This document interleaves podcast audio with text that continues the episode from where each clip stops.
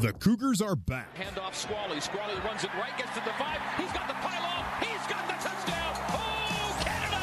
We're two hours away from the kickoff of BYU football. Timing pattern. End zone it is. Caught by Bushman. Back. Left pylon. Touchdown Cougars. This is Cougar Pregame Live. Cougar Pregame Live is proudly supported by Ken Garff Honda, Nissan, and Volkswagen in Orem. Also by Siegfried and Jensen. Siegfried and Jensen has been helping Utah families for over 25 years. To get you ready for today's battle on the gridiron, let's join the host of Cougar Pregame Live, Ben Bagley. Good evening, BYU fans. I am Ben Bagley. Welcome into Cougar Pregame Live. Tonight, BYU hosts the Rainbow Warriors from Hawaii. Hawaii comes into tonight's ball game with a surprising six and one record. Not a lot of people saw that coming into the season, but there we are tonight, six and one Hawaii. BYU going to be their toughest battle to, to, this point in the season. I don't think they faced a team yet as tough as BYU, but the Cougars are coming in at three and three and off back-to-back losses, and looking at tonight's homecoming game as an opportunity to bounce back. As always, I'm joined in the booth overlooking LaVell Edwards Stadium. Mark Lyons is with us. Mark, how are you? I'm great, man. Excited for a football game. It's been a long wait since that last one, but. Uh, yeah, I think Hawaii brings so many interesting things to this game tonight. So uh, kind of pumped up to see all the strategy changes that are going to have to be made in order to compete with Hawaii tonight. Well, the interesting thing is not just strategy, strategy changes about Hawaii, but coming off the two straight losses, Kalani Sitake said multiple times this week there's going to be changes because what's going on isn't working. And let's get to some of those changes as we look at the headlines as it right here on the BYU pregame. Let's start with headline number one. These are your BYU football headlines. All right, Mark. Headline number one various reports throughout the week state that freshman Zach Wilson will get the start tonight for BYU. That's unconfirmed, but the reports are out there, Mark. If the reports are true and Zach does get the start for BYU, what do you expect out of the freshman tonight in, in his first start? Well, I do think that uh, if he does start, they're going to line him up on his first attempt, and I think he's going to throw a long one. I think he's just going to throw it out there, make sure he overthrows everybody, make sure your guy has a chance to get to it and it's going to kind of loosen up that Hawaii defense, number one, but it's also going to put him immediately into the game. And so uh, it's a, a, nice way when you have a younger player to work with. Everybody's expecting to run on first down and their short passes. I say loosen him up, throw the long one, get him into the game, and be ready to go. Baptism by fire. Make sure that arm's warmed up, ready to go, and get the get the butterflies out early. Early, yeah. And so second down to get those butterflies, you run the quarterback draw. get a okay, get a big throw and a pop right out of the bat, and he's good to go. Right? And he's ready. You do need to get that hit early to get rid of those butterflies, and and I'm thinking that he's a very confident kid, but I also think that you've got to be just a little bit on edge to come out and play your first college game as a starter. Let's get to headline two. On the other side of the ball, Hawaii beat Wyoming last night in a rare low scoring defensive battle for the Rainbow Warriors, 17 13, but that was without starting quarterback Cole McDonald in the game. McDonald is reportedly available for tonight. How big of a difference does McDonald make for this Warriors team? Well, I do think he's a big part of it. Uh, he's really come out of nowhere for Hawaii to become uh, one of the leaders in the nation in pass yardage, touchdowns thrown, and uh, so he's a big part of uh, what makes them go. He'll throw an incomplete pass and it won't faze him a bit. He comes back real strong and uh, makes sure the next one. So when they throw so many times in a game, it's like BYU of old in the pass attack. If you had uh, first and 10, you throw an incompletion, well, it doesn't matter because in the next couple plays, you're going to pick it up with a completed pass.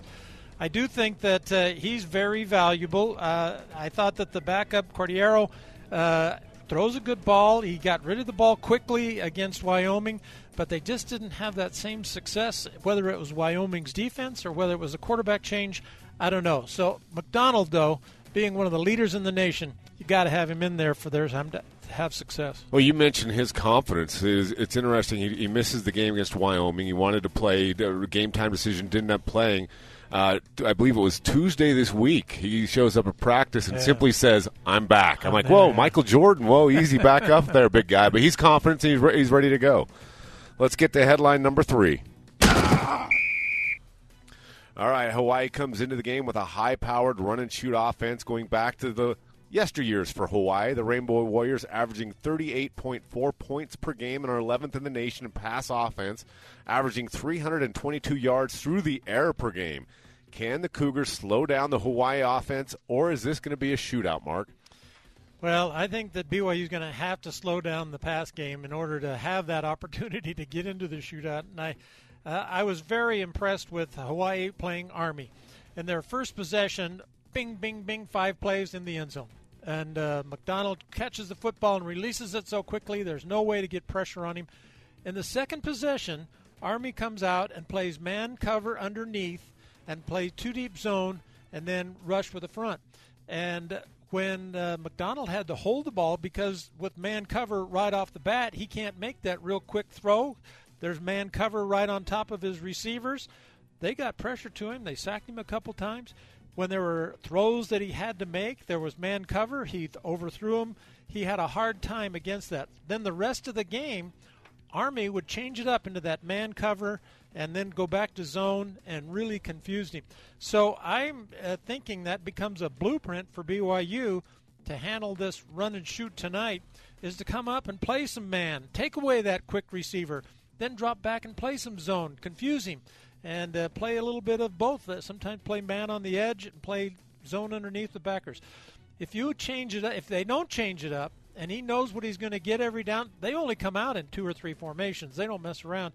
And uh, if you don't make those uh, confuse him a little bit, he's going to just eat them up. Yeah, with Hawaii, they're going to come out with two wide on each side, four wide total, and they're going to throw the ball, and they're going to throw right. it quick. Yeah. Let, let's skip to the last headline, headline number four. A legendary voice was silenced last Saturday in Cougar Nation. Paul James was the voice of the Cougars for 36 years, calling over 1,300 BYU football and basketball games. A cohort of ours, Jarom Jordan of BYU TV, said it well this week when he said, quote, when I hear PJ's voice, I was in the front row, close quote. Mark, you called many of those games with Paul James. What made PJ a special part of Cougar Nation? Well, I think the inflection in his voice was just unparalleled. Uh, he was so good about uh, being able to make everything exciting, just the way he would say the words. I was so impressed with him. Uh, many people wrote about him uh, that he became their eyes for them. There were people that were blind that would send him letters and say, uh, "The way you explain the game, I can see the game." So in my first voice test, when I was applying to become the color guy, we went down into a studio and he called a play, and I was going to follow up with uh, what I would comment. And uh, he started calling the play, and my eyes got big, and I'm looking for where's this where is he copying this? Where's it coming from? And he called the play and i just felt like i was there at the time of the game. And then i stumbled through something like good call paul. And uh, he says oh that's good. That's good. I like that. But uh, yeah you know i just uh, appreciate so much that he gave me that chance to be part of byu football Paul James was 87. Our prayers go out to Paul's family and friends as we all mourn his loss. Coming up, we'll hear from the from both head coach Kalani Sitake and offense coordinator Jeff Grimes and Cougar Cuts. But next, we'll get to know the foe as we talk with Hawaii play-by-play guy Bobby Curran. This is Cougar pregame live on the Nu Skin BYU Sports Network. This is Cougar pregame live on the Nu Skin BYU Sports Network. Welcome back to Cougar Pregame Live. Ben Bagley and Mark Lyons with you as we get you ready for BYU facing the Hawaii Rainbow Warriors, and it's time to get to know the foe. We're joined in the booth by the voice of Hawaii, Bobby Curran. Bobby, thanks for joining us. Pleasure to be here. You, you, mentioned this is your first time at LaVell Edwards Stadium since it's been LaVell Edwards Stadium. Yeah, we've been here. The last time I was here, I think LaVell Edwards was still the coach. so it's been a little while. Uh, so, let, us be honest. At that point, it was his stadium as well. At that no, point, no doubt. Yeah, just wasn't a name at that point. You, you look at this game, and it's interesting because the Hawaii BYU game's always been kind of a rivalry game but you just it doesn't have the amount or quantity of games that normal rivalry games was. But there's also a spe- always a special feel when these two teams get together. Well, I think, and people talk about how did that come about because I was up here doing the games Ty Detmer's years, and uh, and I remember him saying, "Well, I." You know, I, I think it's great that everybody in Hawaii thinks this is a rival. We kind of think of Utah as our rival. so, I mean, I think they were a little befuddled because what happened for about 10 straight years – mostly in Honolulu, they'd come out there, give Hawaii a good butt whipping and say thank you for the hospitality and head back to Provo. So it was a very once, even though there were close calls, it was a very one-sided deal, and that made Hawaii fans and even the players and coaches just absolutely crazy when BYU came. So it was a little one-sided. I think it changed a little in '89 when Hawaii finally broke loose and won 56 to 14. There's still a, com- a, television commercial in Hawaii, and it ends. It's a bank commercial with the scoreboard. Hawaii 56. I mean, this is how many years later? It's crazy, right? so it, it is a big deal for Hawaii people. Well, and they've got it going in this run and shoot right now, and uh, I'm really impressed with McDonald as a quarterback. But uh, he also has a great bevy of receivers. Is it his skill? Is it the scheme, or is it those receivers well, that make I, that go? It's a good question, and I think it's largely you'd have to have the trigger guy, of course, but they decided that the, for this receiving corps, they needed speed. And if you couldn't get, you know, as Mouse Davis used to say, we prefer big and fast, but if we can't have both, we're taking fast. And they have three guys now. One of them's a Utah kid, John Ursua, along with Cedric Byrd and JoJo Ward, who's out of Texas. These guys are, there's not one of them bigger than five nine, but they can fly. And if they get a mismatch on a linebacker, it's over. The linebackers oftentimes are seven yards away, yeah. and sep- the separation's crazy It's been fun to watch, and uh, I don't think some of the opponents think it's fun to watch, but we sure do. Well, you, we talked about Cole McDonald. There missed the game last week. He says he's ready to go this week. What's the latest on his status? He's fine. I mean, he he probably, if push came to shove, could have played last week. They didn't recommend it, and so he took the extra days. But by they when they got in the practice field on Tuesday, it was like he never left. So he has looked fine. He's throwing the ball well. He's moving well and uh, it was kind of a fluke, freaky sort of injury, but he's better now. Well, on the defensive side, Jahlani Tavai, he's the guy. He's, he's everywhere now. I did notice in film that those linebackers are in a hurry to flow the direction of the play, but he always beats everybody there. He's, he just seems to know where it's going almost as soon as the offense does. He's one of those guys that's always around the football. He's a great leader. He is what you know. The, you love guys to coach like you want to coach football smart. Yeah. I don't know that he's going to like go to uh, Oxford, but or as a Rhodes Scholar, but he is really football smart. That helps we talk about that Hawaii defense. They don't get as as much love as the offense does. Obviously, the offense putting up all sorts of great numbers, but the defense seems like in the last three games starting to catch some momentum. I mean, one of those numbers that back that up: 13 sacks in the last yeah. three games. Is this a defense that's starting to get th- get things going as the well, season goes on? they are making plays, and I think some of the younger linebackers. One of them's out hurt, not here today. Cheyenne Sanatoa did not make the trip, but he had sort of gotten the knack also. But Solomon Matautia, you'll see, there's a kid that doesn't play much, but he's here and he'll play a bit today. His name is Kanai Picanso, you know, a walk-on kid that has just he sort of gets it.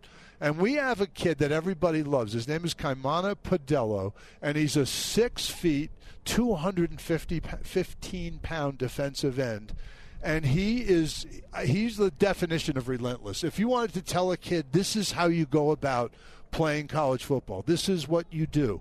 He's that guy. I mean, he is every time you turn around, he's in the backfield. Hawaii's really had an amazing turnaround. I think they uh, got it all going and went back to the run and shoot, but they're still young. There's only uh, four or five seniors that start. yeah, they do start uh, three freshmen. So is uh, that youth thing the thing that's got them going? Well, or? I actually think they the man they hired as the offensive line coach this year, Mark Weber, has been a 35 year vet, and he's a real teacher. He's from he, here. Yeah, he's a teacher. so I mean, you guys may be familiar with him, but he's you know he's not the yeller screamer. We've had all kinds of offensive line coaches, but yeah. he we're the this is the only there's only eight true freshmen starting on the offensive line in all of the BCS teams, and we have two of them. I mean, what are the chances of that? And then we have a JC transfer playing for the first time, Cole Laval, at this level.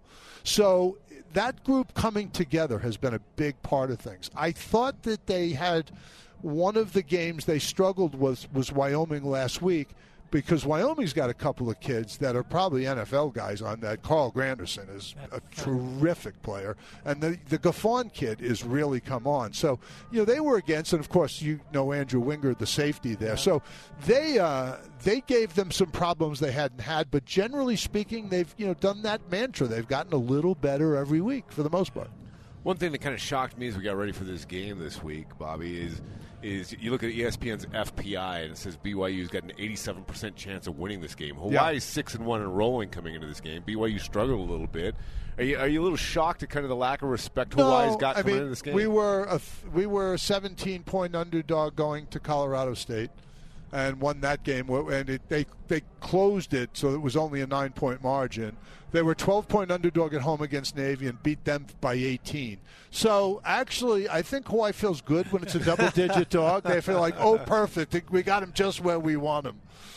So the last question I have for you is the special teams. Now, the, does the punter?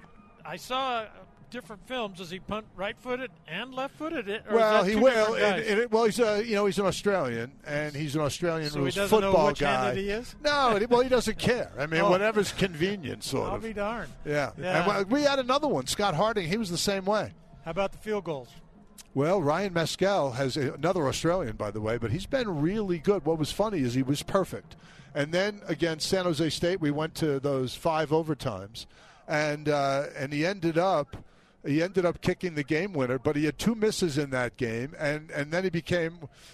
Mountain West Conference Special Teams Player of the Week. We said, "Hey, if you want to get that, if you want to be the national guy, miss four and then kick the winner." So it was kind of we, we gave him a, he got a lot of grief from his teammates on that one.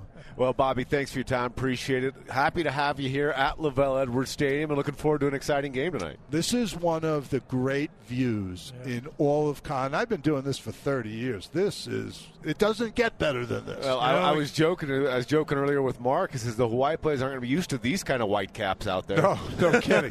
We, our white caps are mostly on the ocean. Yeah, these But, ones are snow in the mountains. That's No- a, no doubt. a little chilly for maybe the folks from Hawaii. All right, Bobby, thanks so much for joining us. Hey, coming up next, Jason goes one on one with BYU freshman receiver Dax Milne. Coming up, that's on Shep Talk. But next, it's Cougar Cuts. Come- You're listening to B- the Cougar pregame live on the Nu Skin BYU Sports Network. Let's get you back to Ben Bagley and Mark Lyons for more Cougar pregame live on the Nu Skin BYU Sports Network. Welcome back to Cougar Pregame Live. I'm Ben Bagley and Mark Lyons alongside as we get you ready for BYU in Hawaii. Before we get to Cougar Cuts, just a reminder you can join the broadcast conversation throughout the pre, half, and post game show by tweeting at me at Ben Bags on Twitter. And now it's time for Cougar tu- Cuts. Offensive improvement will always be a topic at BYU, but it certainly has been on the minds of BYU fans in the past two weeks as BYU's dropped two straight. Dylan Collie, who's facing his former team tonight, knows that things will have to get better but he says that these things take time, especially with so many new aspects to the offense. It's a new offense. I think a lot of people think that you know just because it's Coach Sitake's been here for a few years that everything on the offensive side of the ball is going to be you know easy and you know it, it is a new staff. Just because people are familiar with BYU doesn't mean that they're going to come in and everything's going to be just dandy from from the get go. You know, new offenses take time, and, and with something that we have is, you know, when we do use every facet of the pass game, the run game, the motions, all those things, that takes that takes time to make something that that much of a well-oiled machine happen. And so, I think it just takes patience. And you know, as we continue to grow every single week, I think you see that there are different facets of the offense that continue to do better and increase, and we're progressing. We're not taking any steps back, I promise you. And if people want to think that they can, that's great and wonderful. But inside this building, we know that we are taking steps forward, and that's the way it'll go. And however we finish and wherever the record is, that doesn't matter. It's a matter of how we ta- attack each day and every single play, and then that will build for time to come. Well, Dylan Collie there saying it takes patience. Things are changing for BYU for the better. Where are you seeing progression in this offense, Mark? Well, I, I do think that uh, they've done really well from the start of the season. They, they've improved quite a bit when they first came in with it. The jet sweep's been terrific, but now that people have kind of figured out how to defend the jet sweep, it's they've had a hard time running the football. So uh, I, I am interested to see. Here's what I know: I like Pugh as the offensive line coach, and I know that those guys work hard every day at practice. And the fact that they are continuing to work and work and work, you have to see improvement. And uh, so I expect that it's going to be a breakout game somewhere along the line here, and it might as well be tonight, right? And uh, I, I do think that they're they're going to be improved in their run attack tonight. There's no guarantees, but one possible way to jumpstart the offense is to make changes at the quarterback position, replacing Tanner Mangum with Zach Wilson.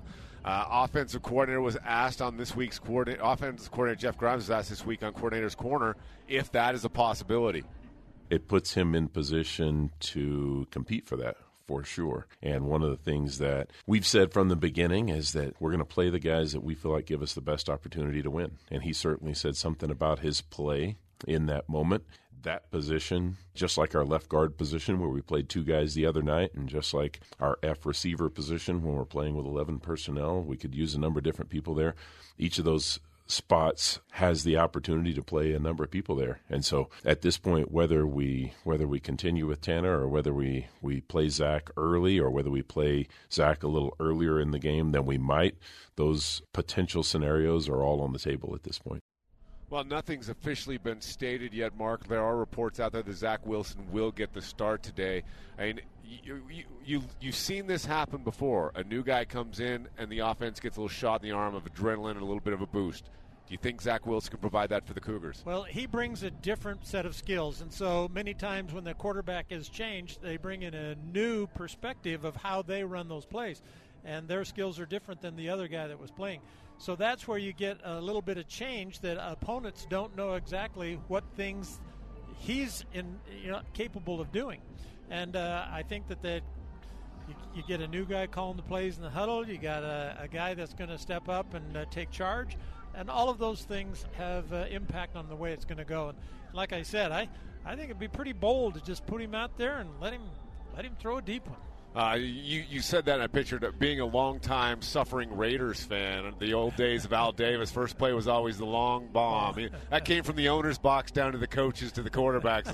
hey, we're going deep on the first play every time. So maybe that's what we'll see tonight. Shades of old Al Davis here at LaVell Edwards Stadium tonight.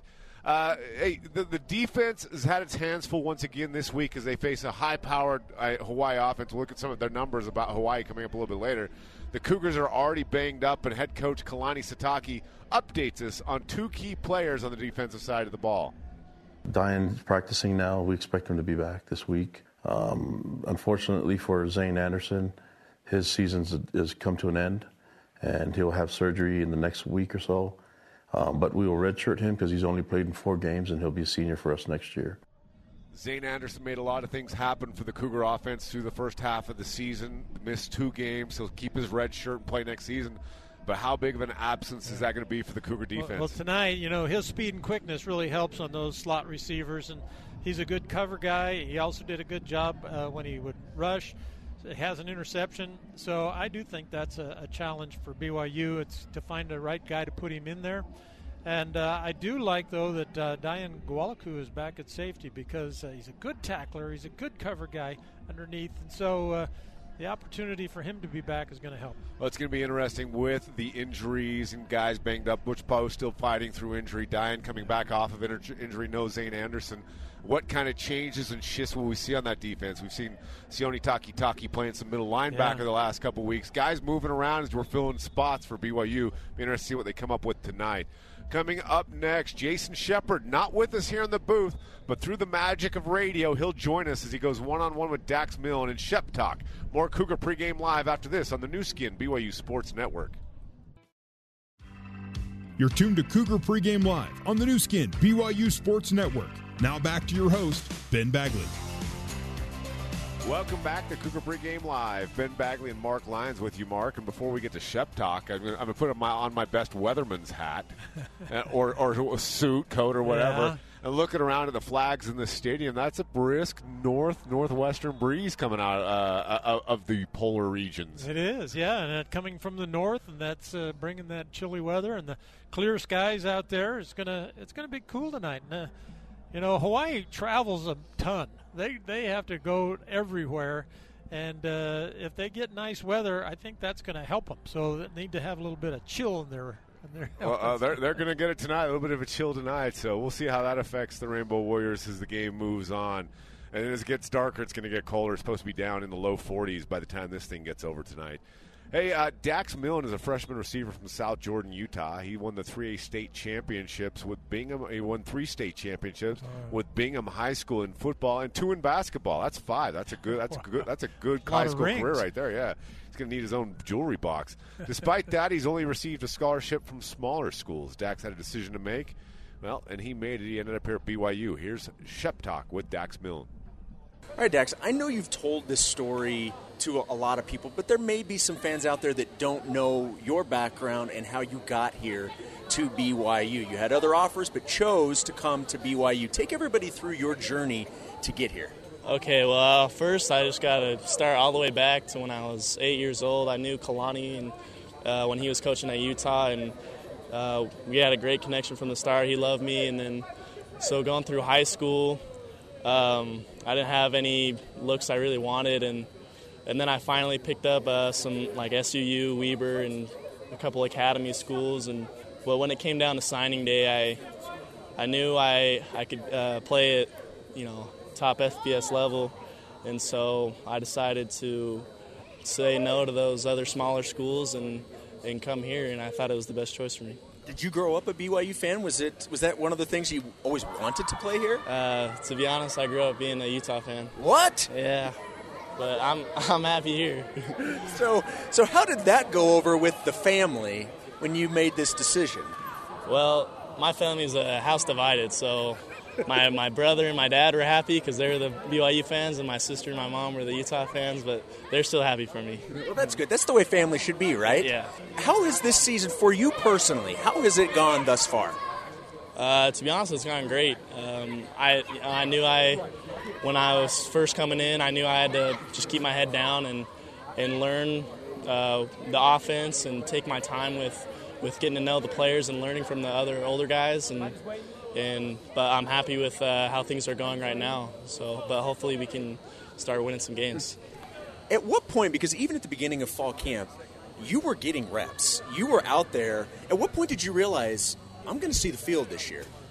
Uh, yeah, that's respect to, to Coach Fesi for just giving everyone a chance. And I kept making plays, and I, and I kept finding myself, you know, getting more and more reps. And so I figured the time would come soon, and, and uh, it happened in Wisconsin. Has it been a bigger transition than you thought, or do, how do you feel you've handled the transition coming into collegiate athletics? Yeah, it's a bigger transition than I actually thought. Um, In what way? like just the the speed of the gameplay. Like everyone's just so much faster and, and smarter. You can't get away with with uh, bad technique in, in collegiate play. So I learned very quickly that you know you always got to be on your top game. You mentioned it's you know you guys just looking to win games, get back on the winning track. From the offensive perspective, what do you think has been the biggest issue? What are you guys right now working on to improve?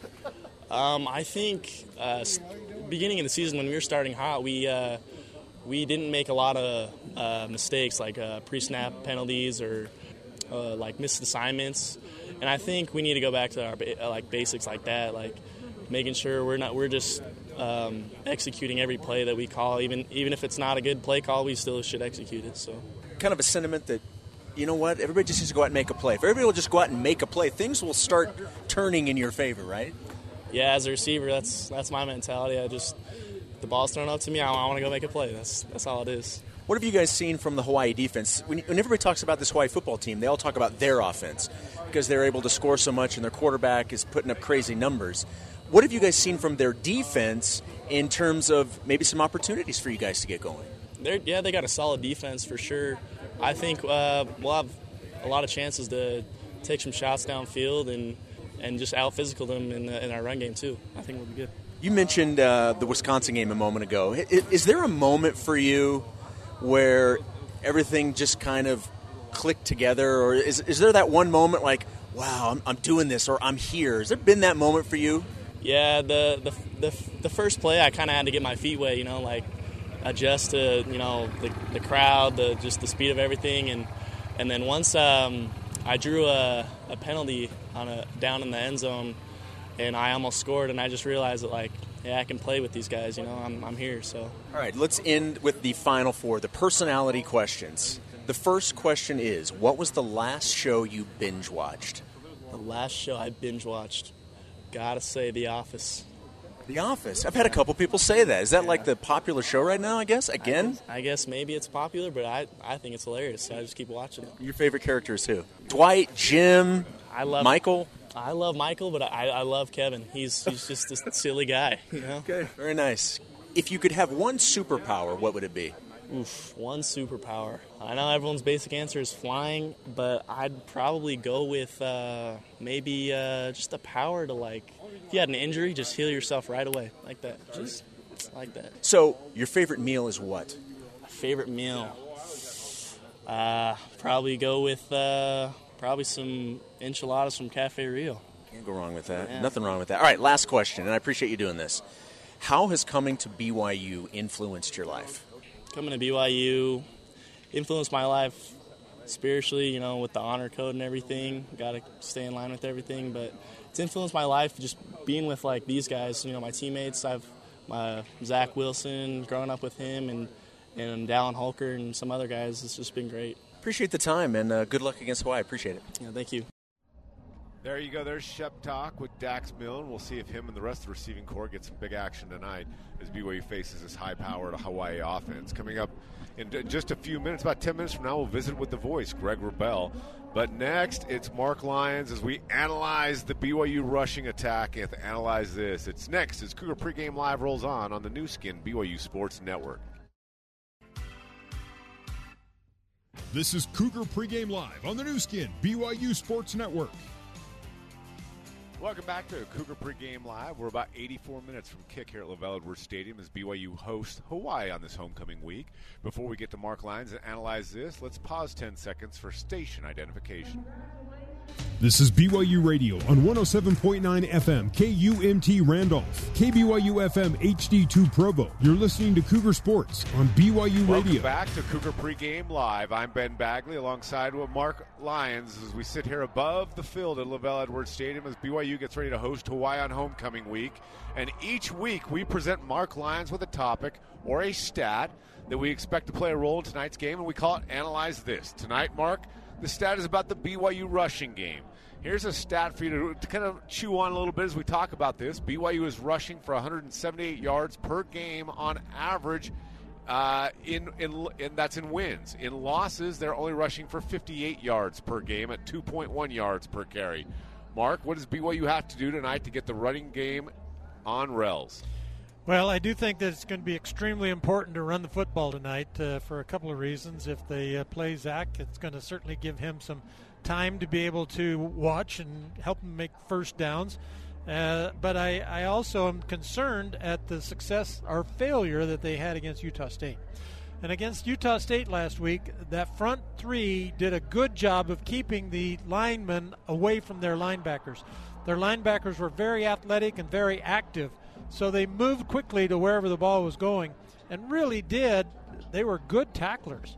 Now, the second part to the run attack that could be a uh, problem is that Squally Canada is injured and he hasn't been able to play, and he probably won't play tonight. So, with the fact that uh, Squally has been, uh, he's carried the ball 71 times compared to Katoa's 39 times. So, Katoa is going to get more carries. And then you look at who else is going to be the guy that could help take the load on that run attack. There have been nine guys carry the football for BYU this year, and most of those guys are the guys that have been on that jet sweep, and they only have a few carries. So uh, Aleva Hifo has 18, Riley Burt has 14 carries, and then after that, eight guys are with less than 10 carries. So somebody, I think they're going to spell them off. I think they're going to go by committee tonight, and I think that they have to get after it. One thing that I notice with Hawaii's defense, their linebackers flow so quickly to the direction of the play. They just uh, take off, and everybody is attack mode to get to the direction they think the ball's going. So misdirection, counters, and cutbacks are very successful against that kind of defense. So it'll be interesting to see if BYU tries some misdirection now that they have uh, Zach Wilson who can run the football. the bootleg in that opposite direction could be a good play for him. Well, that's what I was just going to get to that exact topic. Is, is you mentioned of, of the guys that have run the ball. One guy was Zach Wilson, who got who, who led the team, by the way, in rushing last week off of one run, 26 yard run. He loses a yard, 25 yards. He leads BYU in rushing last week against Utah State. He brings a different dimension if he gets to start tonight with the RPO or the run pass option in that backfield. How does that change the look of the offense? Well, it's going to make a difference. Now, we've seen Tanner run twice on designed runs, and uh, he hasn't been, you know, he picked up six yards on one of them. But Zach Wilson, with his speed and quickness and his athletic ability, uh, we see that if you get him in the open field, even on scrambles or on pass rush where he breaks the pocket, those experience, those chances are really going to make it a challenge for Hawaii to be able to stay in contact with him. Well, the nice thing is, is about Zach. You and I were talking earlier. One of our favorite plays from last week was his run, yeah. in which he put a little juke on the Utah State defender and turned him around, a la Barry Sanders from back in the day. And, and, the nice thing is, Zach's got that athleticism, but it's not. He's also young enough and he's kind of got that that moxie. excitement for the yeah. moxie of the game that that kind of carries over into that rush attack. Absolutely, and that was a beautiful move. It went left, right, and then back to the left. You get that third move in and keep your balance. That's the thing. When you break open in that field, uh, you want to run faster than you can go, and so you lose your balance. You kick your toe, you trip. And he didn't do any of that. He, yeah, he good balance. Yeah, yeah, good, he yeah. kept everything in perspective, made that move quickly, and that guy went to the ground the defender. Uh, yeah, so BYU will be watching tonight. There's your magic number in wins. BYU rushing for 178 yards on the game, 4.7 yards per carry. You still like to see that get up to around five or six yards per carry, but in losses. A, a paltry 58 yards per game and 2.1 yards per Yeah. carry. So you want to see some. And that, that's the one thing outside of the Wisconsin game. The one thing this BYU offense has really lacked is some chunk yards on the ground. Yeah. So you want to see some chunk plays there. And uh, I don't know that I I think Hawaii is athletic in their linebackers and their secondary, but I also think that they are uh, they overplay so many times. You have a chance to make some yards on the cutback. Coming up next, we'll visit with the voice Greg Wrubell as he joins us here on Cougar Pregame Live. That's next on the Nu Skin BYU Sports Network. Let's get you back to Ben Bagley and Mark Lyons for more Cougar Pregame Live on the Nu Skin BYU Sports Network. Welcome back to Cougar Pregame Live. I am Ben Bagley, Mark Lyons alongside as we sit in the booth overlooking LaVell Edwards Stadium as both teams out on the field warming up. Coming up a little bit later, Mitch Juergens will join me before he heads down to the, well, gets down to get a little cold as, as the temperature continues to drop here at Cougar Stadium, or at LaVell Edwards Stadium. We'll get a view from the sideline with him. We'll also hear from Hawaii head coach Nick Rolovich. But right now it's time to visit with the boys. Joining us in the booth is the voice of the Cougars, Greg Wrubell. Greg, uh, Coach Kalani Sitake, the tone of his conversations all week long is there's going to be some changes. So as we get ready for this game, what changes do you expect to see? Well, he uh, confirms that uh, Zach Wilson will get his first start at quarterback tonight. So the youngster is in and becomes the youngest starting quarterback in BYU football history by chronological age 19 years and a couple of months. So the kid is in. And uh, we'll see if the kid is hot tonight. I guess we'll find out soon enough. Uh, Zach Wilson is your starter at uh, quarterback. That change is made. Squally Canada will not be available tonight at running back, and he's been banged up, so no real surprise there, especially Ben with, with a bye week coming. Try and get him well uh, for the stretch run. So a lot more Lopini Katoa and more Matt Hadley as he's kind of bounced back between running back and linebacker, now back to running back as they'll need some more of Matt tonight as a result. Good news in the defensive backfield is Dayan Ghanwoloku will return, and he's been out uh, the better part of a month. And so uh, that, that, that, that'll be good, especially with Hawaii as pass dependent as it is. And so uh, Dayan Ghanwoloku makes his return. And, and that's uh, among a number of uh, things you can look for as BYU just tries to give itself a shot in the arm, both sides of the ball, really, against this a very potent UH team this evening. Did uh, Kalani give any idea about the state of mind that they're in after this week's practice? It's been a little more rugged. Well, he, he did indicate that uh, he felt uh, the changes he was making were, were going to uh, you know assist the team in, in rallying to, to be where they need to be. And they, they've not had, he said, they're disappointed and embarrassed over the last couple of games. Yeah. And so uh, we'll see if that's uh, uh, dinged their pride to the extent that we can notice something right off the top. And he did talk about, unprovoked, uh, he, he talked about the, the starts, the fast start. They got to be better off the start. It's been a rough uh, first quarter of games this year. They've scored only one touchdown, only seven points. They've been outscored 38 7 in the first quarter. They have only two scores in the first quarter of their last 10 games, going back to last year. And, and once Kalani's teams get out in front, they've been really good at keeping a lead. In fact, interesting subtext both Hawaii under Nick Rolovich and Kalani and BYU under Kalani Sitake are undefeated when they take the lead into the locker room. So it's kind of a 30 minute game tonight. Whoever wins the first half is apparently going to win this game because that's the way it's been since both these guys took over and they're both in their third years so right now. That'll save us some time and get us some extra sleep tonight Yeah. if that holds Yeah. true. Just call it good. Good night, everybody. well, you mentioned It's halftime. Yeah. You, you mentioned some of those those changes and the, and, and, and, in reference to the quicker starts. As Kalani, I think he told you this week on on uh, BYU football with Kalani Sitake. The one thing that they've done is change the way they're practicing with doing more team sessions and more intense team sessions early in practice, Yeah. with the emphasis of getting out faster. Yeah, and, and I know that uh, you know one of the benchmarks for the team is not only scoring first, but scoring first possession. It doesn't always happen that way, and you can't like like uh, Jeff Grimes said, if you don't do it, you can't let your heads drop. Saying, "Oh, we didn't score first possession, game's over." But it is one of the things they try to get done. And uh, as Kalani's teams have proven, just scoring first, if not first possession, means a lot to this team. Just taking a lead out of the first quarter. They, they, he's coached 32 games here now. BYU's had a first quarter lead, or rather, they've led after one quarter six times. Just six times in 32 games. If they could just be a little better early, what might it mean to this program and his team? Because as, as stats have shown, they're excellent front runners, but getting in front has been a real challenge uh, for this team. And, and as Ralph shared uh, in, in a great stat, uh, two scores, if you're down two scores, it's over. Uh, they, they, they've never overcome a deficit of more than seven points under Kalani Sitake. And, so, and they've been down, what, 35 nothing, 21 nothing last two weeks. And so just getting down 10 points has been kind of the death knell. And, and so they're, they're, they're the kind of team to this point where they've got to be. Uh, leading or close. If it gets a little bit away, it gets a lot away, and that's something that I think uh, can't happen. And, and Hawaii is the kind of team Yeah. that can do that, right? That, that that's what they're kind of built to do. Uh, so throw dependent, so high octane.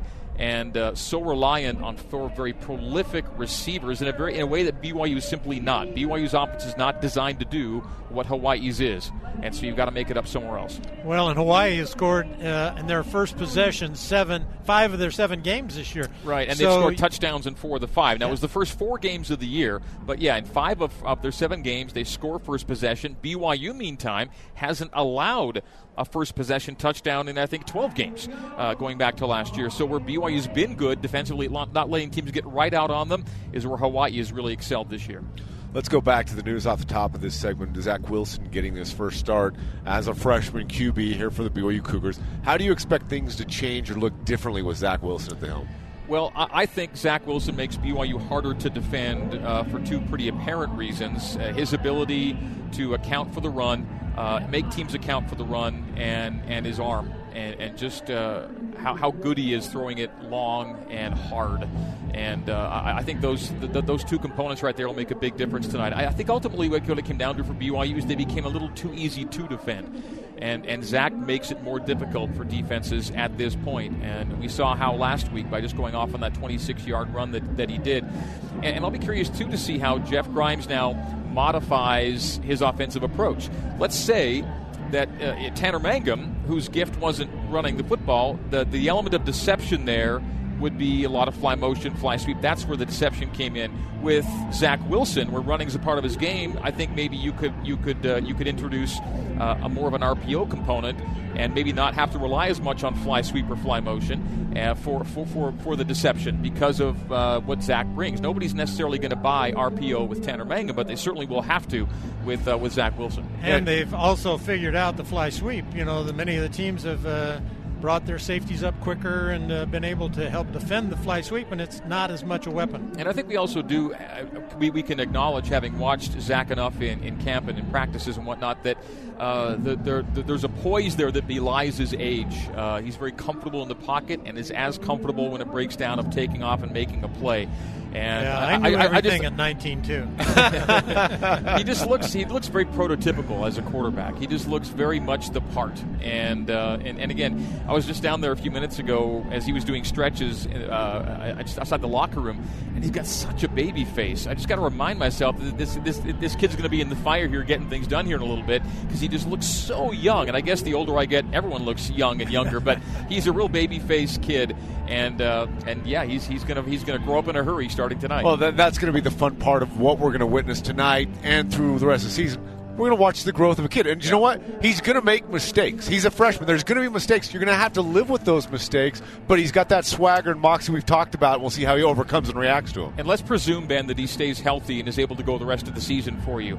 You look at the way next season starts. Uh, you, you, you, you, you almost don't you don't, you don't want to have those games be someone's first starts necessarily.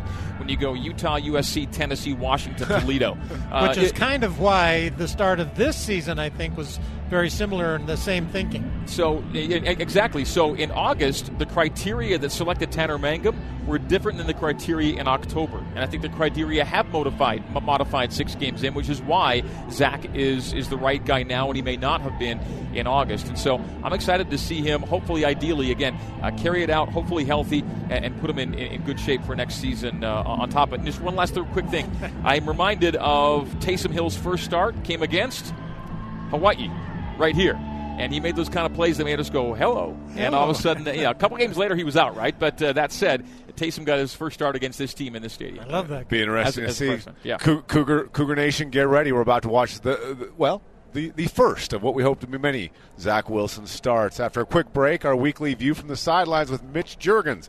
Cougar pregame live continues next on the Nu Skin BYU Sports Network. Buying a home can be a stressful process, but it doesn't have to be. And I should know. I'm a UCCU home buying expert. Think of me as your personal home buying advocate, a mortgage loan professional dedicated to your home buying experience from start to finish. And with UCCU's low rates, you may qualify for more house for the same payment that you could with other local lenders. So if you're thinking about buying or refinancing a home, talk to UCCU. It's what we do. Equal Housing Lender, NMLS 407 653, federally insured by NCUA. Are you? I'm doing great. It's ga- it's uh, it's game night. It is game night, and, and, the exciting news we just got from Greg Wrubell that Zach Wilson's getting the start, his first start, freshman, youngest quarterback starting ever for BYU. Mitch, before we talk about Zach Wilson, let's talk about a portion of this. Do you remember your first start as a BYU Cougar, and what was that like as you got ready for the game? I do. Um, my first start came in 2014 against UConn um, at UConn and it was man the the emotions and feelings that you have in preparation for that game it's it's i mean it's crazy um, and but that's that's what gets you know that's what got me going is you know there was stepping into a big stadium with the lights and um, it was exciting and it, and it made me the adrenaline came and and uh, I felt comfortable as I got that first series out of the way. Um, it, you know, you probably do have to shake off a little rust and some nerves, um, but uh, you know, I expect to see the same thing from Zach tonight. Is uh, maybe a little rusty start, just you know, feeling maybe the nerves and pressure of, of coming out strong. But um, from what I saw in fall camp, I, I, think we can see you know some some positive things tonight from Zach. Mark was calling for the first play to be a long bomb down the field. Let's make sure the shoulders warmed up and things yeah. are right out there. Get yeah. it, get it, get it out of the way right off the bat. Yeah, absolutely. Um, you know, we've I, I go back and uh, in some of the games that I played in, um, we we took shots on the first play of the game, and uh, when they work, I mean, talk about a uh, momentum swing for almost the entire game. Is if you can start off that hot. So we'll see, you know, what uh, what the first drive looks like for BYU, and and I'd I'd agree with Mark. I think a big play would be would be pretty cool to see. All right, so now you look at you look at Zach Wilson uh, under center calling the plays. How's this Cougar offense going to look different? Yeah, it's um, you know it, it's going to look different because you take a guy who has the ability uh, to make plays with his feet. Um, you know, and I, I, I I'm a, I'm a great friend of Tanner Mangum's, and, and I thought he played he played well so far this season. Um, but when you when you look at a, a, a team that's kind of struggled as of late in the run game, um, having a dual threat quarterback, it does add a little bit of spice uh, to the game plan. Um, that allows you know for an RPO um, uh, type of playbook that we might see tonight. Um, it's it's kind of up in the air. I think we're all kind of giddy to see what kind of offense this is going to look like behind Zach Wilson. Um, the guy's got a cannon. He's got a great arm, and he's not afraid to sling it. Um, I saw a lot of that in fall camp and, in practices. Uh, he looks confident to throw the deep ball. Uh, he's got great touch on on short passes. Um, and then, like like I mentioned before, he's he's got the feet to make people miss. Um, and so it'll be interesting to see how this offense changes um, with a different guy at the helm. We're going to see bumps in the road with a freshman uh, quarterback. There's going to be there's going to Yep. be some mistakes made, and, th- and that's a good thing because we're going to also watch him grow and learn. But you mentioned it, his confidence, his moxie. You like that? Is it? You like that in a young kid coming in and taking the, taking this and having that moxie and that confidence? Like, hey, yeah, this is my job. I got it. Oh yeah, I mean it's you have to have that to be successful at this level. There's a there's a sense of confidence and swagger that players need, especially at the quarterback position. Um, whether he's 19 or you know 25, I mean you've got to have a guy that is confident and knows he can get the job done. A hesitant quarterback is not a successful quarterback. Um, and so, from what I've seen, he's got the confidence. Um, at just 19 years old, like you said, we're going to see some mistakes. Um, but I think the energy around a change is pretty positive for a team. Um, and so, when he does make mistakes, uh, I, I'm I can count on a lot of players to put their hand on his back and say, "Hey, let's do this. Let's bounce back." And and he's got that type of swagger and confidence to bounce back from mistakes. Flip, flipping sides of the ball a little bit. Let's talk a little bit about this matchup. Coach Sitake talked earlier this week about there's going to be some changes on the defensive side of the ball. Not necessarily personnel, but there is going to be some movements personnel wise. But more of the philosophy saying it's important to do something this team hasn't done yet this season is get pressure on the quarterback. And Cole McDonald, he's a guy who can sling it, and you want to get pressure on him. So, what did the Cougars do to get pressure on Cole McDonald tonight? You've got to bring pressure, bring stunts and blitzes consistently through the game. Um, that's that's something that I, I kind of wanted to see last week.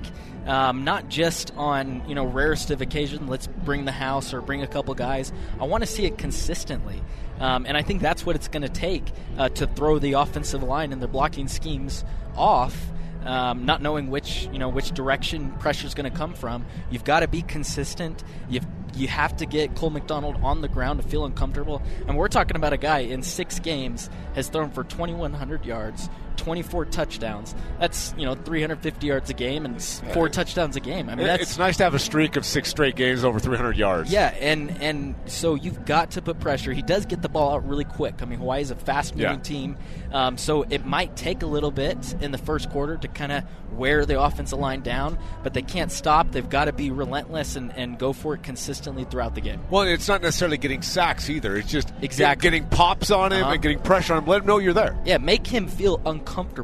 Um, if if he's sitting in the pocket and it's been you know two full seconds, you want him thinking, "Where's the pressure coming from? I might be in trouble," because that's going to throw his game off. Uh, I, want to get to this as well. ESPN's FPI every week they put out a percentage of hey, what's your chance of winning this game. They've got BYU an 87% chance of winning this game. Remember, Hawaii's six and one. Now this will be their toughest test to date, but they're still six and one. BYU's coming off of two straight losses. BYU's also a ten and a half point favorite. Does that surprise you? Those numbers as they come into this game? Yeah, honestly, it does. I think. Um, I mean, the eighty-seven percent. That's that's a high win probability, um, and I- I'm not shocked that BYU is projected to win the game by that uh, by that much. Yes, I Yeah. am. Um, and, and the reason I say that is, you know, with the exception of McNeese State, um, an FCS school that, that BYU should have beaten um, by a wide margin. Um, the the other two wins were Arizona and BYU won by five points, Yeah. and Wisconsin by three. Yeah. Um, and so they haven't won by a significant margin, um, and so it is kind of shocking that it, that uh, BYU is predicted to win by that much uh, of a of a point differential. Um, but you know, I I believe in the Cougs, and, and I'd love to see that. Absolutely. One last thing before we let you go, Mitch. Uh, no moisture in the forecast tonight, but it's cold out there, and that's a cold north wind. And I'm not doing this to rub it into you. They're going to be out on the sidelines. Just as a former player, when when you go into a, a, game where it's a little bit colder or something, especially the guys from Hawaii coming from Hawaii, How does that affect the way you play? Man, you've I mean, as as a receiver, you've got to keep your hands warm because um, when they get cold and that ball comes in, the the ball is harder in colder weather, and so it's I mean it'll hurt your hands and um, and so all around, I mean, guys have to stay loose. They're more prone to cramps. Um, if you know, or I, shouldn't say cramps, but guys can pull muscles because yeah, they get tighter because yeah. they're not as warm, and so they've got to do a good job at, at uh, staying loose. Um, if you see me doing high knees on the sideline, I've you know I've got to stay loose down there. And um, but yeah, it's going to be cold, and um, I I learned from last week. I thought I was prepared last week for the cold um, but I wasn't. So I've prepared even more, put on more layers, and hopefully it uh, does its job tonight. Oh, well, sources have told me that it's a too long john night for Mitch Juergens. It, it is out a too there. long and, john night, and we yep. do expect high knees and, and keeping warm down there on the sidelines. Mitch, thanks for joining us. Yep, thank you. On the other side, we go across the field in my conversation with Hawaii head coach Nick Rolovich. That's next on Cougar Pregame Live on the Nu Skin BYU Sports Network. You're tuned to Cougar Pregame Live on the Nu Skin BYU Sports Network. Now back to your host, Ben Bagley. Welcome back to Cougar Pregame Live. We're getting ready for BYU and Hawaii. Earlier this week, I talked to the head coach of the Hawaii Rainbow Warriors, Nick Rolovich. Here's our conversation. All right, coach, as we prepare for BYU Hawaii this weekend, uh, I want to start this with the obvious question. It's on the top of everybody's minds out there, so I'm going to start here with this obvious question. What is your best Dylan Collie story from his time at Hawaii? oh, Dylan Collie. Um, you just remember him being such a competitor. Um, not a lot bothered him. He was very um, composed, and even if he'd take a shot, he was always getting up and um, just really prepared like a professional. You know, he was, you know, he tried to hold us together last year as best he could, and you know, I'm just I think he's a good person, and and you know we're we're sorry he's gone, but you know it looks like he's he's having a good time up there in Provo. Let's talk a little bit about your team. Let's start with quarterback Cole McDonald. He's having a heck of a season so far this season, with over 2,100 yards passing, 24 touchdowns. But he sat out last week against Wyoming. What is his status as we talk on a Wednesday, getting ready for game day? I, I would expect him to play. He's practiced this week, so um, unless he starts really acting like he doesn't know the offense anymore or not playing well, you know, I expect him to to be there for us Saturday. You know, it it was it was probably a game time decision and and we were all kind of under the impression that it probably will go to a no, but um we we let it run till Saturday, but I think the week off really helped them, and, and it was probably smart by our medical staff to just say, hey, let's let's shut it down this week. Well, without without Cole McDonald, who, like I said, having a great season, you guys had a, a really good game against Wyoming, getting the 17-13 win in a close, low-scoring game. A little bit different than what your team's experienced so far this season. But what is a win like that when you have to battle it out in a close game uh, without your starting quarterback? What does that do for your team? You know, I'm upset by the lack of production offensively, but – it, it, in all honesty, it's probably exactly what we needed to win a game on defense to to gut through a, a fourth quarter win. You know, you know we had threw a touchdown pass with a minute 30, and defense holds. You know, and it, that is a good character builder for us, especially in the middle of the season. Appreciated our guys' fight. They didn't, uh, you know, there's there's no turning on each other. There's no pointing fingers. You know, the defense has got to hold them. The defense is ready to hold them. If the offense got to go score a touchdown, the offense is willing to take that challenge. So, I, I it is a little bit different than how we've won, but I, I think it was very, very good for us and it was good for our defense to be able to kind of dig their heels in and, and, win a game for us in the last play. You mentioned your offense has been prolific this season, averaging 38.4 uh, points per game. You, you, look at that offense, the new run and shoot. I, I, don't know how you compare it to old styles of run and shoot or not, but how would you best describe your offense to the to a football fan? Well, you're going to see four wide receivers the whole game. You're going to see. Um, you know, you're not going to see real big guys. Um, I think there's pretty good speed and ability from from our wide receiver group. Um, you know, I think they know how to get open. They know how to help each other get open. Um, there is, uh, you know, still an element of the run game. You know, there is, you know, the core of it. You know, would go back to, you know, when we played here in 2000 as far as the core plays, but you know, to keep up with with the trends in football, you add a little bit here and there, and um, try to take advantage of, of all our athletes' abilities, you know, and, and try to get the ball in their hands. What has been the key to the the success of the season so far for Hawaii? You start the season six and one. It's one of the best starts, uh, top four starts in a long time for the University of Hawaii. What's been the success in that start? I think it's the the love between the players. I really do. I think there's no nonsense. We're not, you know, we're not worried about whatever noises outside of the program. We're not, you know, we're not deteriorating from inside.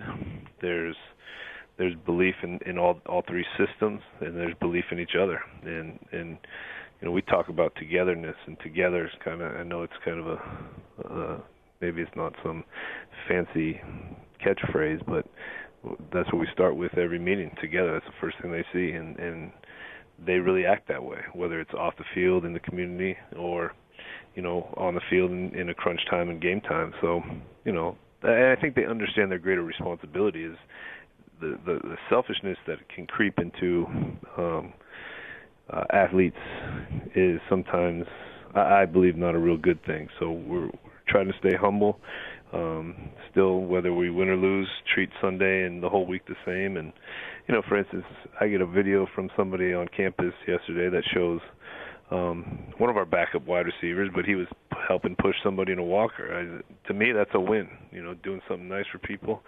You know, even though you know you're a football player and all that, but you're no different. You got you got you got some you got some God-given uh, ability and, and talents, but that doesn't mean you're special or different from you know any other human.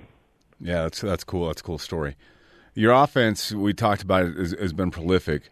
You mentioned you mentioned that you didn't maybe enjoy a, de- a defensive win in, in the Wyoming game, but you take it because it's a win. But the defense seems to be gathering some steam. They've held teams to 21 points or less in three of the last four games and recorded 13 sacks in the last three games. Is your defense catching some momentum right now as you hit this midpoint of the season? I'd like to think so. Um, they definitely are. You know, getting used to the schemes or the you know and, and I got you got to give them a lot of credit cuz you're you're you're looking at Army Navy in the first four you know you got to deal with those two teams and you know Colorado State was going to try to pound it and then you know I know Rice doesn't win a bunch of games but they're going to be a good football team and they have some challenging schemes. Um I think they've had kind of a gauntlet of of offensive schematics to deal with and I think they're starting to settle down and and kind of playing their rules and not having to start from the beginning each week. You know, things are there's some carryover, and guys, the the comfort level I think is is at a higher level, and you know when they're comfortable and they know what they're doing, they're going to play better. Yeah. You and you and BYU head coach Kalani Sitake share a similar experience of coaching at your alma mater. What are some of the unique benefits and challenges that go into coaching at a place where you played and went to school as well? Um, for me, it's just you know this this place and this state really changed my trajectory of life, and I felt like it was almost my responsibility to come back and and give back uh, and pay pay everyone back for for what they did for me. Um, it, it is different. Um, like like I said before, I wasn't going out. You know, I wasn't at Kinko's every week in November trying to get a head coaching job. You know, I I like coaching football. I like coaching offense. I wasn't dying to be a head coach, but um, you know, th- this opportunity and and I thought the timing was right, and I wasn't. I was only going to take the job if I felt like, you know, I could do the job, and um, I think that helped me, not just jumping for for any opportunity or, you know, chasing money because this is it's not what it's really about at Hawaii. It's, it's something spiritual almost. University of Hawaii head coach Nick Rolovich joining us here on the pregame show. We'll, uh, we'll get you out on this, coach. You look at this BYU Hawaii game, maybe not as, uh, uh, as far as quantity of games and a rivalry, but there's definitely a rivalry there between BYU and Hawaii. What does this game mean to the Hawaii team?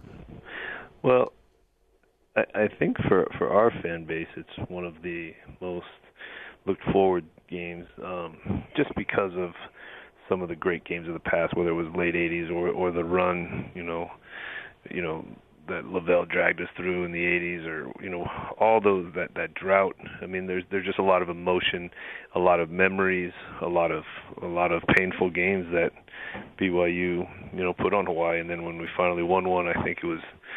um I think it was 88 maybe or 89 and and you know people people on those teams are still remembered because they finally beat BYU. So I, I'm not sure what it means to the Cougars and the Cougar fans, but I know it's it's a very important um, game on the schedule for for our fan base and our program. Well, Coach, thanks so much for your time, and here's to hoping for a really fun and exciting game on Saturday. That would be good. I appreciate the time.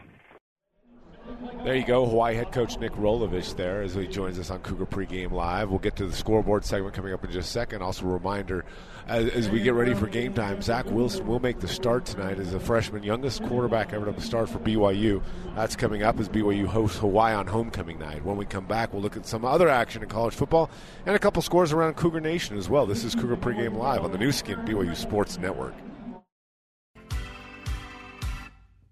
This is Cougar Pregame Live on the Nu Skin, BYU Sports Network. Welcome in. It is the final segment of Cougar Pregame Live. I'm Ben Bagley, and let's get you caught up on some other scores, some finals from top 25 of college football today. An upset in the SEC and a matchup of top 25 teams as 13th ranked LSU beats down the Georgia Bulldogs 36 to 16. The Bayou Bengals shut out Georgia in the first half going in with a 16 0 halftime lead.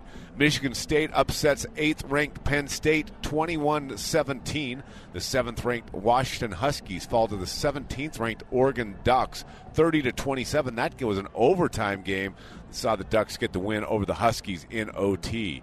10th ranked UCF wins their 16th game in a row uh, with a close 31 30 win over Memphis. Ninth ranked Texas moves to 6 and 1 on the season with a 23 17 win over Baylor. Fifth ranked Notre Dame overcomes an early deficit to beat Pitt 19 14. 13th ranked Ohio State remains undefeated on the season, beating Minnesota 30 to 14. Other games in action in the top 25. We'll give you some more of those scores coming up at halftime, but a look at some scores around Cougar Nation. Soccer fell in Malibu to Pepperdine 21 or 22 to 1, excuse me.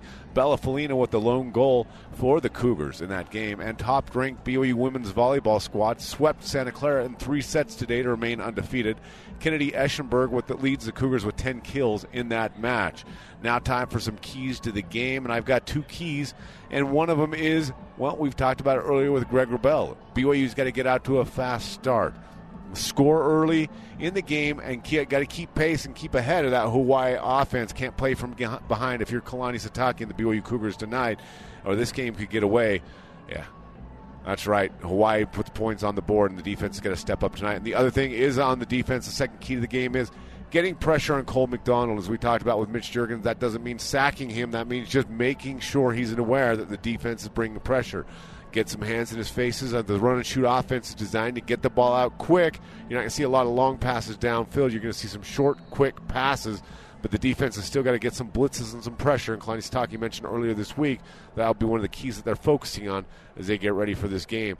And also news to be news to be heard out there is Zach Wilson getting the start for the BYU Cougars. Greg will have more of that coming up with Mark Lyons, and that's a wrap for Cougar Pregame Live. Coming up next, it's the Zions Bank Cougar Pregame Coaches Show with Greg Wrubell and Kalani Sitake. You're listening to BYU Football on the Nu Skin BYU Sports Network. It's time to get head coach Kalani Sitake's thoughts on today's game. It's the Cougar Pregame Coaches Show, presented by Zions Bank. We haven't forgotten who keeps us in business. Let's join Mark Lyons and the voice of the Cougars, Greg Wrubell.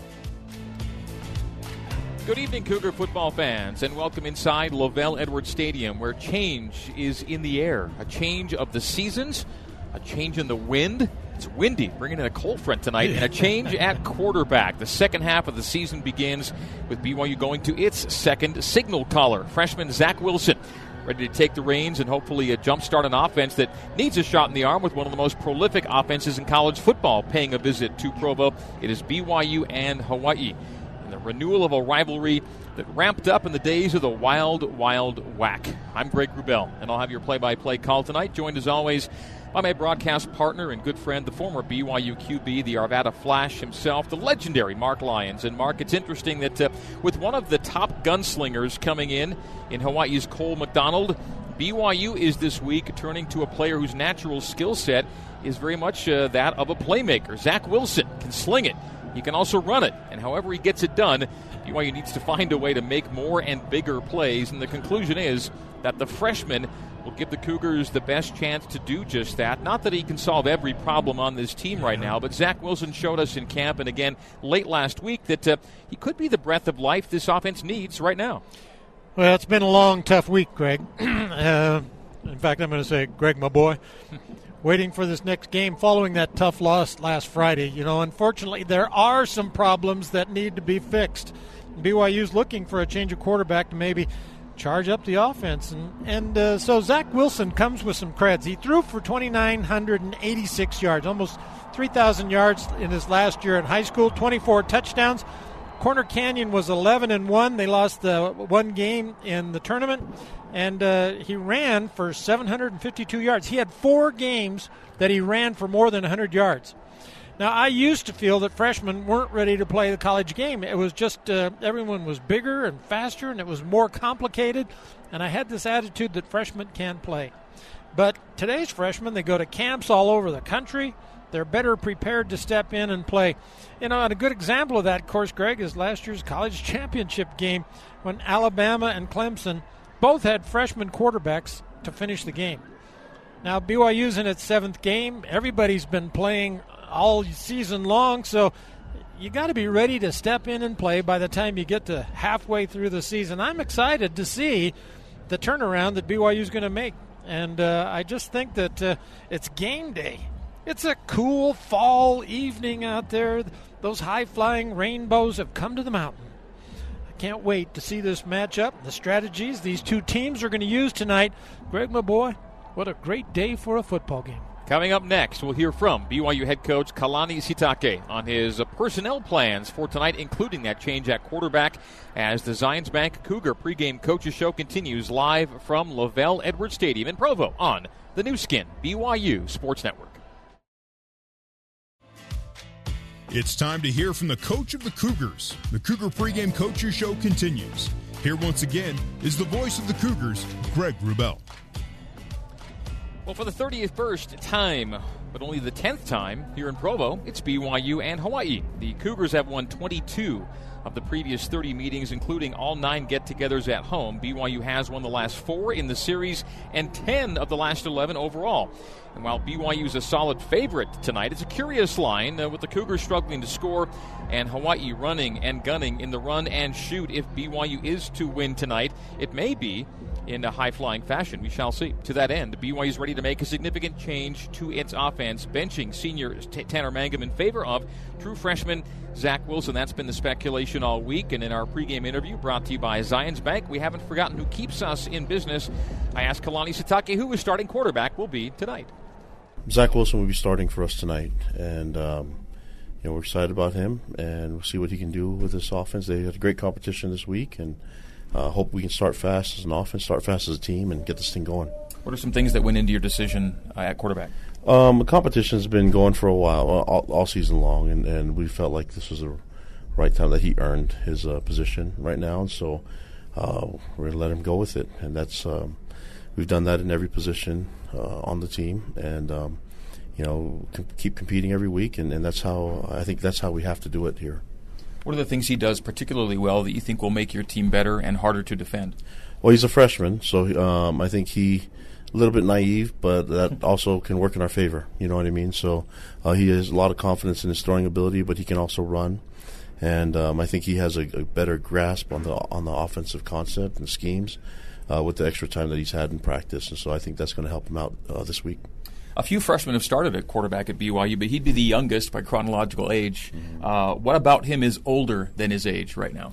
Well, he's just been pre- prepared as a quarterback for a long time, and, and uh, he's had some great mentors along the way, from his high school coach to his father to John Beck to a bunch of other guys that have been involved in coaching him. And um, I know Aaron Roderick feels really comfortable with him. I do as a head coach, and so does Grimes as an offense coordinator. And um, uh, we'll see what he can do. But I, I, think it's a it's a good time for him to take over and and, um, and you know p- provide us with a spark. Comes down to more than just one guy, of course, but you hope that it uh, gives the offense a, a, shot in the arm. Yeah, and and you know it's it's um, we haven't played great as a team, and I don't think that's the, the decision going with him was was predicated on that, but.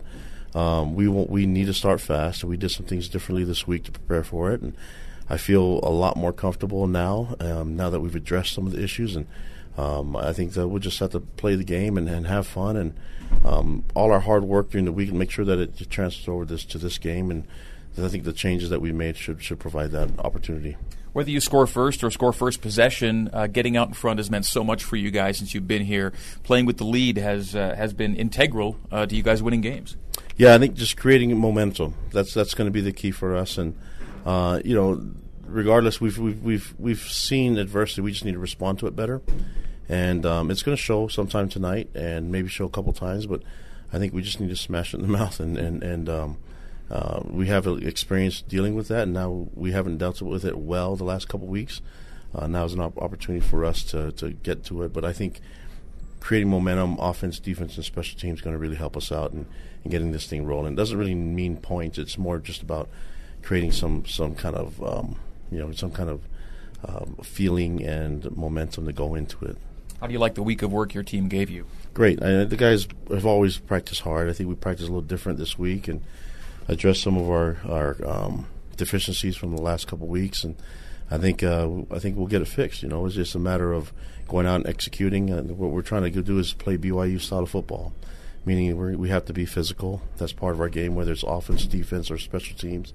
We have to be physical, and we have to hit, and we have to um, play fundamentally well and technique sound, and that's going to be the key discipline, and uh, making sure that we execute cleanly on all three phases. UH looked a little different last week without Cole McDonald. He's back in there, of course, and with him, they're really humming right now as an offense. Yeah, and we prepared for him from the very beginning, and um, I think he's the numbers don't lie. He he's very efficient, and he gets the ball to his receivers, and he, you know, even taking a week off, I think he's number two in the country still. So um, that shows how much of a, of a of a weapon he is for them, and uh, you know, we have to disrupt him, and I think um, we have a great game plan. We talked a, a little bit earlier about uh, pressure and things like that. I think we have to really be careful on how and when we do that because he, he, he actually responds to pressure really well with that. It's like a mixture of run and shoot and air raid type of offense, and, and we have to be able to get our schemes um, in accordance to what uh, we can do to change up his timing and disrupt his, his throws. John Ursua is a guy you guys know pretty well. Great young man, uh, dangerous, and we have to try to keep him uh, contained as much as possible. Um, but you know, it's just when the game starts, it's just another guy that we have to compete against. Um, and then afterwards, we'll hug him and, and uh, care a lot about him and his family, but uh, just not in the time that we play the game. You've got a bit, a bit of a gunslinger in there in uh, in Zach Wilson tonight. Could this thing uh, turn into a shootout? Yeah, as long as we get the more the the the, the better end of the points, I'll, I'll be happy with it. I, I, don't really care what we do, um, whether it's run or pass, um, to get the ball rolling I just get some points on the scoreboard, and that's going to be the key. And really, it's a matter of us making adjustments on both sides, offense and defense, and uh, making sure that we do our part. I think we'll, we'll have success. Is the team mindful of being able to rally around a young kid at quarterback on a night like tonight? Yeah, I think that just that they're they're at a point now where um, they're really disappointed and embarrassed over the last couple weeks, and we've had to get them to just clear it from their mind and start brand new. And this is a new season for us and it just happens that we have a new quarterback and we have some other new bodies that are contributing to what we're going to get done. Even with some of the freshmen that are, are redshirting, we can use them. So there's a, a little bit of life, new life for it, and uh, we'll see how, how well it does for us in season two. No Squally, but Dayan gets back for you. Yeah, we're excited to have Dayan with us. Uh, he had a great week of practice. Unfortunately, Squally wasn't able to go, um, but we have confidence in Lopini. Uh, Matt Hadley will play some running back as well, and then we have Riley Burt there in that group, and Tyler Allgeier might, might make an appearance as a as a true freshman on the field for us at running back. All right, sounds good, Coach. Uh, good luck against the Rainbow Warriors. We'll talk to you post game. All right, let's have a good homecoming. Thanks. All right, that is BYU head coach Kalani Sitake with Zach Wilson ready to get his first start at quarterback. The true freshman coming in as the youngest freshman to ever start at QB in BYU football history. Well, fans, title and escrow can be complicated. With over 50 years' experience in Utah, Provo Land Title has the expertise to navigate your buying, selling, or building project. Provo Land Title, making the complicated easier. Our preview of BYU and Hawaii continues right after this, live from LaVell Edwards Stadium on the Nu Skin, BYU Sports Network. Let's head live to the Bryant Heating and Cooling Comfort broadcast booth and join Mark Lyons and the voice of the Cougars, Greg Wrubell. Good evening, Cougar Nation. And from LaVell Edwards Stadium in Provo, we once again welcome you to another night of Cougar football. 3 and 3 BYU home to 6 and 1 Hawaii. The Rainbow Warriors one win away from bowl eligibility. BYU 3 wins away with 6 games to play. I'm Greg Wrubell with Mark Lyons here in the booth with our teammates, on site engineer Barry Squires, statistician Ralph Sokolowski, spotter McKay Perry, pregame, halftime, postgame host Ben Bagley sitting in for Jason Shepard, and down on the field it's former BYU wide receiver Mitchell Juergens. Mitch reporting from the Zions Bank end zone. Zions Bank, we haven't forgotten who keeps us in business. The rest of our broadcast crew BYU radio engineer Sean Fay, coordinating producer Terry South, control board operator Nathan Israelson, along with broadcast intern Blake McMullen here in the booth and intern Lindsey Peterson back in the BYU radio studios. We are live on the Nu Skin BYU Sports Network, coast to coast via satellite on BYU Radio, Sirius XM 143 in northern Utah, over the air on BYU Radio 89.1 FM HD2 and KSL News Radio 102.7 FM and 1160 AM in Salt Lake City. We are also on BYU Sports Network affiliates in Utah and Idaho and globally at BYURadio.org and BYUCougars.com slash live radio. We're also on multiple apps, including the BYU Radio and BYU Cougars apps, and if you're at the stadium, the new BYU Game Day app. Also, our broadcast audio archives are available quarter by quarter, break free at BYURadio.org and on the BYU Football Podcast. Now, fans, the roll call you just heard is something I heard Paul James do during every BYU football broadcast. I picked that up from PJ, just like I did everything else he did when it comes to preparation and play by play. Indeed, every broadcast habit and routine that I employ today, I learned from PJ back in the day. Truly, I would not be where I am talking to you now were it not for Paul James, who passed away one week ago today. Mark, I was honored to serve on Paul's radio crew with you for the final nine seasons of PJ's tenure as the voice of the Cougars. You were fortunate enough to spend even more time with him, and like me, you've been recalling and sharing memories of him over this past week as we tonight call a game together for the first time since Paul's passing. What could you tell Cougar Nation about what uh, it meant to know and work with the great Paul James? He was great, Greg. Uh, Paul and I came to BYU the same year in 1965. He was the broadcaster, just starting his career here at BYU, and I was the player. Paul traveled with the team in those days, and it was a lot of fun. He would do card games and tricks and magic tricks on the plane, and so then in 1980, when I had an opportunity to move into the booth, when uh, I got to be the color guy working with Paul, I learned a whole new side of Paul James. And I just found out how talented he was at so many different things. He's a great artist, a thespian. He self taught himself how to play the piano. He's a master bridge player. He's a tournament tennis player. He was a voracious reader and even an author. He wrote a book. So, uh, you know, one of the things Paul liked to do, just as an example of his broadcasting, he'd often count down some player's yardage before he was going to set a record. And people kind of got bothered by it, but he was 12 yards away from the most yards ever caught by a receiver, six yards away. He needs two more yards. so I asked him about it, and he said, He's about to do something that nobody else has ever done. And I want him to get the proper recognition deserved for such an accomplishment. And so, really, it wasn't his broadcast. He was just drawing attention to that guy. Paul was a great one. I appreciate so much how he taught me and gave me this chance to continue to be a part of BYU football. Well, here at LaVell Edwards Stadium, fans in attendance are soon uh, going to see and hear a tribute to Paul James. But in the minute we have before that, I think I'd like to turn some time over to Ralph Sokolowski, who's normally a silent partner in this enterprise, but uh, the mic belongs to Ralph now. Thanks, Greg, for letting me express a few thoughts. Um, first of all, I would like to state my deep sorrow when I heard of Paul's passing and extend my condolences to his family. I became a BYU student in 1966, which was PJ's uh, second season as the voice of the Cougars. I listened to his broadcast for 15 years before I had a chance to meet him. Uh, thanks to Ralph Sobel, I was doing stats for BYU football and basketball games for visiting radio in 1979, and then I started sending PJ BYU trivia and stats. Uh, that was back in the days before the internet. I'd send them handwritten letters.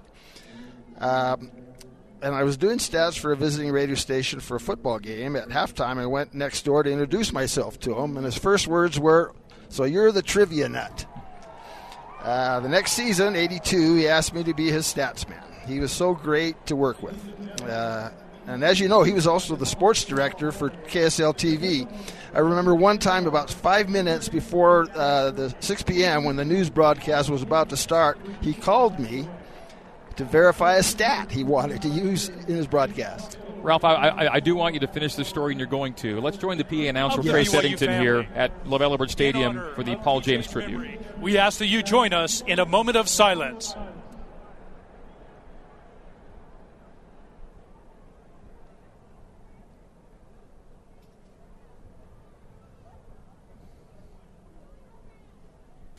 Thank you. Tonight's George Q. Cannon honoree is Colonel John right, Mark sorry. Maddox. Ralph. He served as a field artillery. All right, Ralph, uh, carry on. Well, um, he and I uh, shared a love for BYU stats, and uh, I was honored to be able to sit next to him and assist him for 18 years. I was further honored when he asked me to provide a chapter on BYU stats and trivia in the second edition of his book, Cougar Tales. I'll be forever grateful that I was able to associate with him. I'll miss him, and I appreciate the opportunity to express a few words, Greg. Thanks a lot. No, thank you, Ralph. And I'm sorry we uh, interrupted you midway for that moment of silence, but I thought it was important that our audience get that, and so uh, thanks for indulging us with that. And that's that's Statsman Ralph Sokolowski, uh, a person whose uh, tenure with PJ lasted as long as anyone's on this radio crew, and uh, we're glad that Ralph was able to take a few minutes and uh, share his reminiscences and a tribute to our friend and the 35 year voice of the Cougars, Paul James. Commonly referred to as the stats nut. That's yeah, so you're that guy. All right, uh, we'll take a break. More of the Cougar Kickoff Show is coming up after the break, and after this reminder that this season, BYU football and Mountain America Credit Union are changing lives. For each field goal BYU makes, Mountain America will donate $500 to the American Red Cross to help fund humanitarian services and programs. Our BYU football coverage continues live from Provo on the Nu Skin BYU Sports Network. The Cougar Kickoff Show continues. Let's head back to the Bryant Heating and Cooling Comfort broadcast booth with Mark Lyons and the voice of the Cougars, Greg Wrubell. Welcome back to the LaVell Edwards Stadium. Tonight we've got the BYU and Hawaii, one of the nation's most high-powered offenses, visiting a team seeking a spark on the offensive side of the ball. And Mark uh, Kalani hopes that the fire starter is freshman Zach Wilson. It's a lot to ask from a first-year player and a kid who would uh, be the youngest starter and will be the youngest starter in BYU football history at quarterback. But beyond the change at QB, what else has to happen for BYU to get back on track offensively beyond uh, beyond Yeah. just Zach Wilson? Yeah, I think the run game just has to get back to where it was. You know, when BYU ran for 191 against Wisconsin, 161 against McNeese State, and they were only running 34 yards against Washington, and six yards was the longest run in the game. That's just crazy. 39 yards against Utah State. So BYU wants to be a drive possession kind of team. They have to get back to the rush. Another reason that the rush will help him tonight is it takes a little pressure off of Zach Wilson and uh, allows him to be able to make first downs by running the football. And so I think that's an important thing. The offensive line, I love those guys. They work hard every day at practice. And I think that they have to be good tonight. Hawaii's had 19 sacks, 10 in the last two weeks. So I think they have to protect Zach Wilson.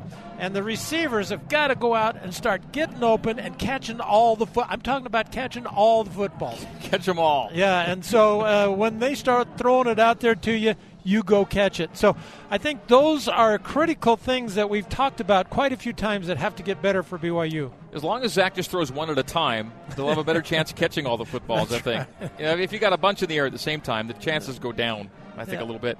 It'll Uh, be a YouTube thing. Yeah, time for a break uh, and time for You Be the Judge. Brought to you by Legally Mine. Legally Mine equals asset protection. Go to legallymineusa.com to learn what you can do to stop lawsuits dead in their tracks. Here's tonight's football rules scenario An airborne receiver grasps a forward pass and, in the process of going to the ground, first contacts the ground with his left foot in bounds as he falls to the ground out of bounds. Immediately upon hitting the ground out of bounds, the ball comes loose, but the receiver does not let the ball hit the ground before regaining control. Is this a completed pass? The answer coming up as the Cougar Kickoff Show continues from LaVell Edwards Stadium on the Nu Skin BYU Sports Network. Getting you geared up for game time. This is the Cougar Kickoff Show. Now back to Mark Lyons and the voice of the Cougars, Greg Wrubell. Welcome back inside LaVell Edwards Stadium, BYU and Hawaii coming up. First up, the answer in today's NCAA football rules question, and you be the judge. Brought to you by Legally Mine. Here was the scenario: an airborne receiver grasps a forward pass, and in the process of going to the ground, first contacts the ground with his left foot in bounds as he falls to the ground out of bounds. Immediately upon hitting the ground out of bounds, the ball comes loose, but the receiver does not let the ball hit the ground before regaining control. Is this a completed pass? And the ruling is no, it's an incomplete pass, regardless of whether or not the ball hits the ground because the receiver is already out of bounds. If the receiver is in bounds and is going to the ground and loses control, as long as the player remains in bounds and the ball never touches the ground, it is a completed pass. You be the judge, presented by Legally Mine. Mark, when uh, BYU and Hawaii last got together, both teams were ending subpar seasons. It was November of last year. Yeah. BYU visited Honolulu. They were three and nine. The Cougars were. Hawaii was three and eight. BYU won the game thirty to twenty, but nobody was happy. And both head coaches set about making changes. Kalani Sitake let go almost his entire offensive staff, while Nick Rolovich jettisoned his entire offense. The style, at least. Yeah. He reverted to the old run and shoot, and so far, Hawaii's changes have borne fruit the Rainbow Warriors lighting it up with one of the top offenses in the FBS. And Mark, from last year's meeting to today's, there are hardly any of the same players on the field for Hawaii. it was an extreme makeover and a very successful one so far. Well, they've gone to that run and shoot, and uh, you know that was the same offense that head coach Nick Rolovich quarterbacked when he was playing at Hawaii in 2000 2001, and they were lighting it up. And the the same thing has happened. Cole McDonald has been a great leading this offense, and I just watch him in pregame, and man, he just throws so quick and on time, and every ball is right in the numbers. I'm very impressed. He has a very quick release, so it's hard to pressure him. It keeps defenses off balance, and he's also a good runner, even though he rarely does so. They're a very young team playing four senior starters, but they have three freshman starters, and they play a lot of young kids. So uh, it's been a good blend for them, and they've got the right people. Those receivers are terrific. We didn't see John Ursua last year because he tore an ACL Yeah. and was out by the time BYU played him, but he's back and looking great. 12 receiving and one rushing touchdown for a total of 13 touchdowns in seven games. He's a kid that, uh, again, this coaching staff knows very, very well. Once upon a time, verbally committed to BYU, and Bronco was the head coach here. Didn't work out that way. Coming up, we'll hear from sideline reporter Mitchell Juergens as our pregame coverage of BYU and Hawaii continues live from LaVell Edwards Stadium on the Nu Skin, BYU Sports Network. This is the Cougar Kickoff Show. Let's get back to Mark Lyons and the voice of the Cougars, Greg Wrubell. All right, the BYU and Hawaii straight ahead. UH looking for its first ever win in Provo and its first win on grass since defeating New Mexico State in Las Cruces back in 2010. Now, of course, they play on artificial turf in Honolulu, and most of the WAC schools these or Mountain West schools these days are artificial turf uh, institutions. But still, it's been a long time. Yeah. Since they won on the real stuff, and that's here at the LaVell Stadium, of course. Mark, it is a 60 minute game. But uh, Yeah. BYU's got to get the first 15 minutes figured out. Uh, the Cougars have been outscored 38 7 in the first quarter of this season. And over the last 10 games, they've scored only twice in a first quarter. Touchdown at Wisconsin this year, and touchdown at Hawaii last year. And we know how well BYU plays when they just get in front, but man, it's been a struggle to get out in front, especially in the first 15 minutes. It's really hard to understand, I think, Greg. Uh, BYU probably feels it isn't scoring enough points, period, in a game, period, let alone in the first period. So BYU uh, does score the most points that they score in the second and third quarters, in 48 and 47 points. And so it takes them a while to kind of get warmed up. Their their offense is geared to make first down, first down, first down, and they just aren't consistent enough to put drives together early in the game. So I wouldn't be surprised to see if BYU comes out and throws a long ball with Zach Wilson to try and loosen up Hawaii's defense, get him to back off, and also get him involved in the game really early. So uh, it's important that BYU stays with them in this scoring run and shoot offense. Well, it's interesting that uh, Hawaii, Mark, has started with the ball six of seven times this year. Yeah. And uh, and and they, the the one coin toss they won, they elected to receive, so they clearly want the offense on the field. BYU has won 16 coin tosses and lost 16 coin tosses in the Sitake era. In the 16 tosses they've won, they've deferred every time. So they've never chosen to have the football. They get they receive it when the other team defers. So- but, but when they when they when they won the toss, they've never chosen to get uh, put themselves on offense. So is the strategy that you are trying to uh, know more about the game and start with the ball in the third quarter? I, well, the BYU's only taken the ball to start the game one time this year, right? That was the Cal game. And they uh, turned it over on downs after a promising drive, as Oh, I yeah, remember. Yeah, yeah, they, they got into Cal territory and ended up uh, turning it over on downs. Time to bring in Mitchell Juergens now from the Zions Bank end zone. Zions Bank, we haven't forgotten who keeps us in business. And Mitch, uh, you've seen Tanner Mangum from his freshman season now through to his senior season, and you've seen Zach Wilson show promise as a true freshman. You have an interesting perspective then on today's quarterback change. Your thoughts on what Kalani is doing and going away from the senior and bringing in the kid? Yeah, Greg, it's a little bittersweet because I, I know Tanner on a personal level and absolutely loved playing with him in my you know two year span with him. And honestly, his I, I think he's played well this season um, with what he's been asked to do by the coaches. Um, he's managed the offense really well, and in my opinion, is he's made some good throws, but unfortunately, uh, wasn't helped out too much with uh, some drop balls by the receivers. Um, also with the defense, you know, not helping out in the win and loss column.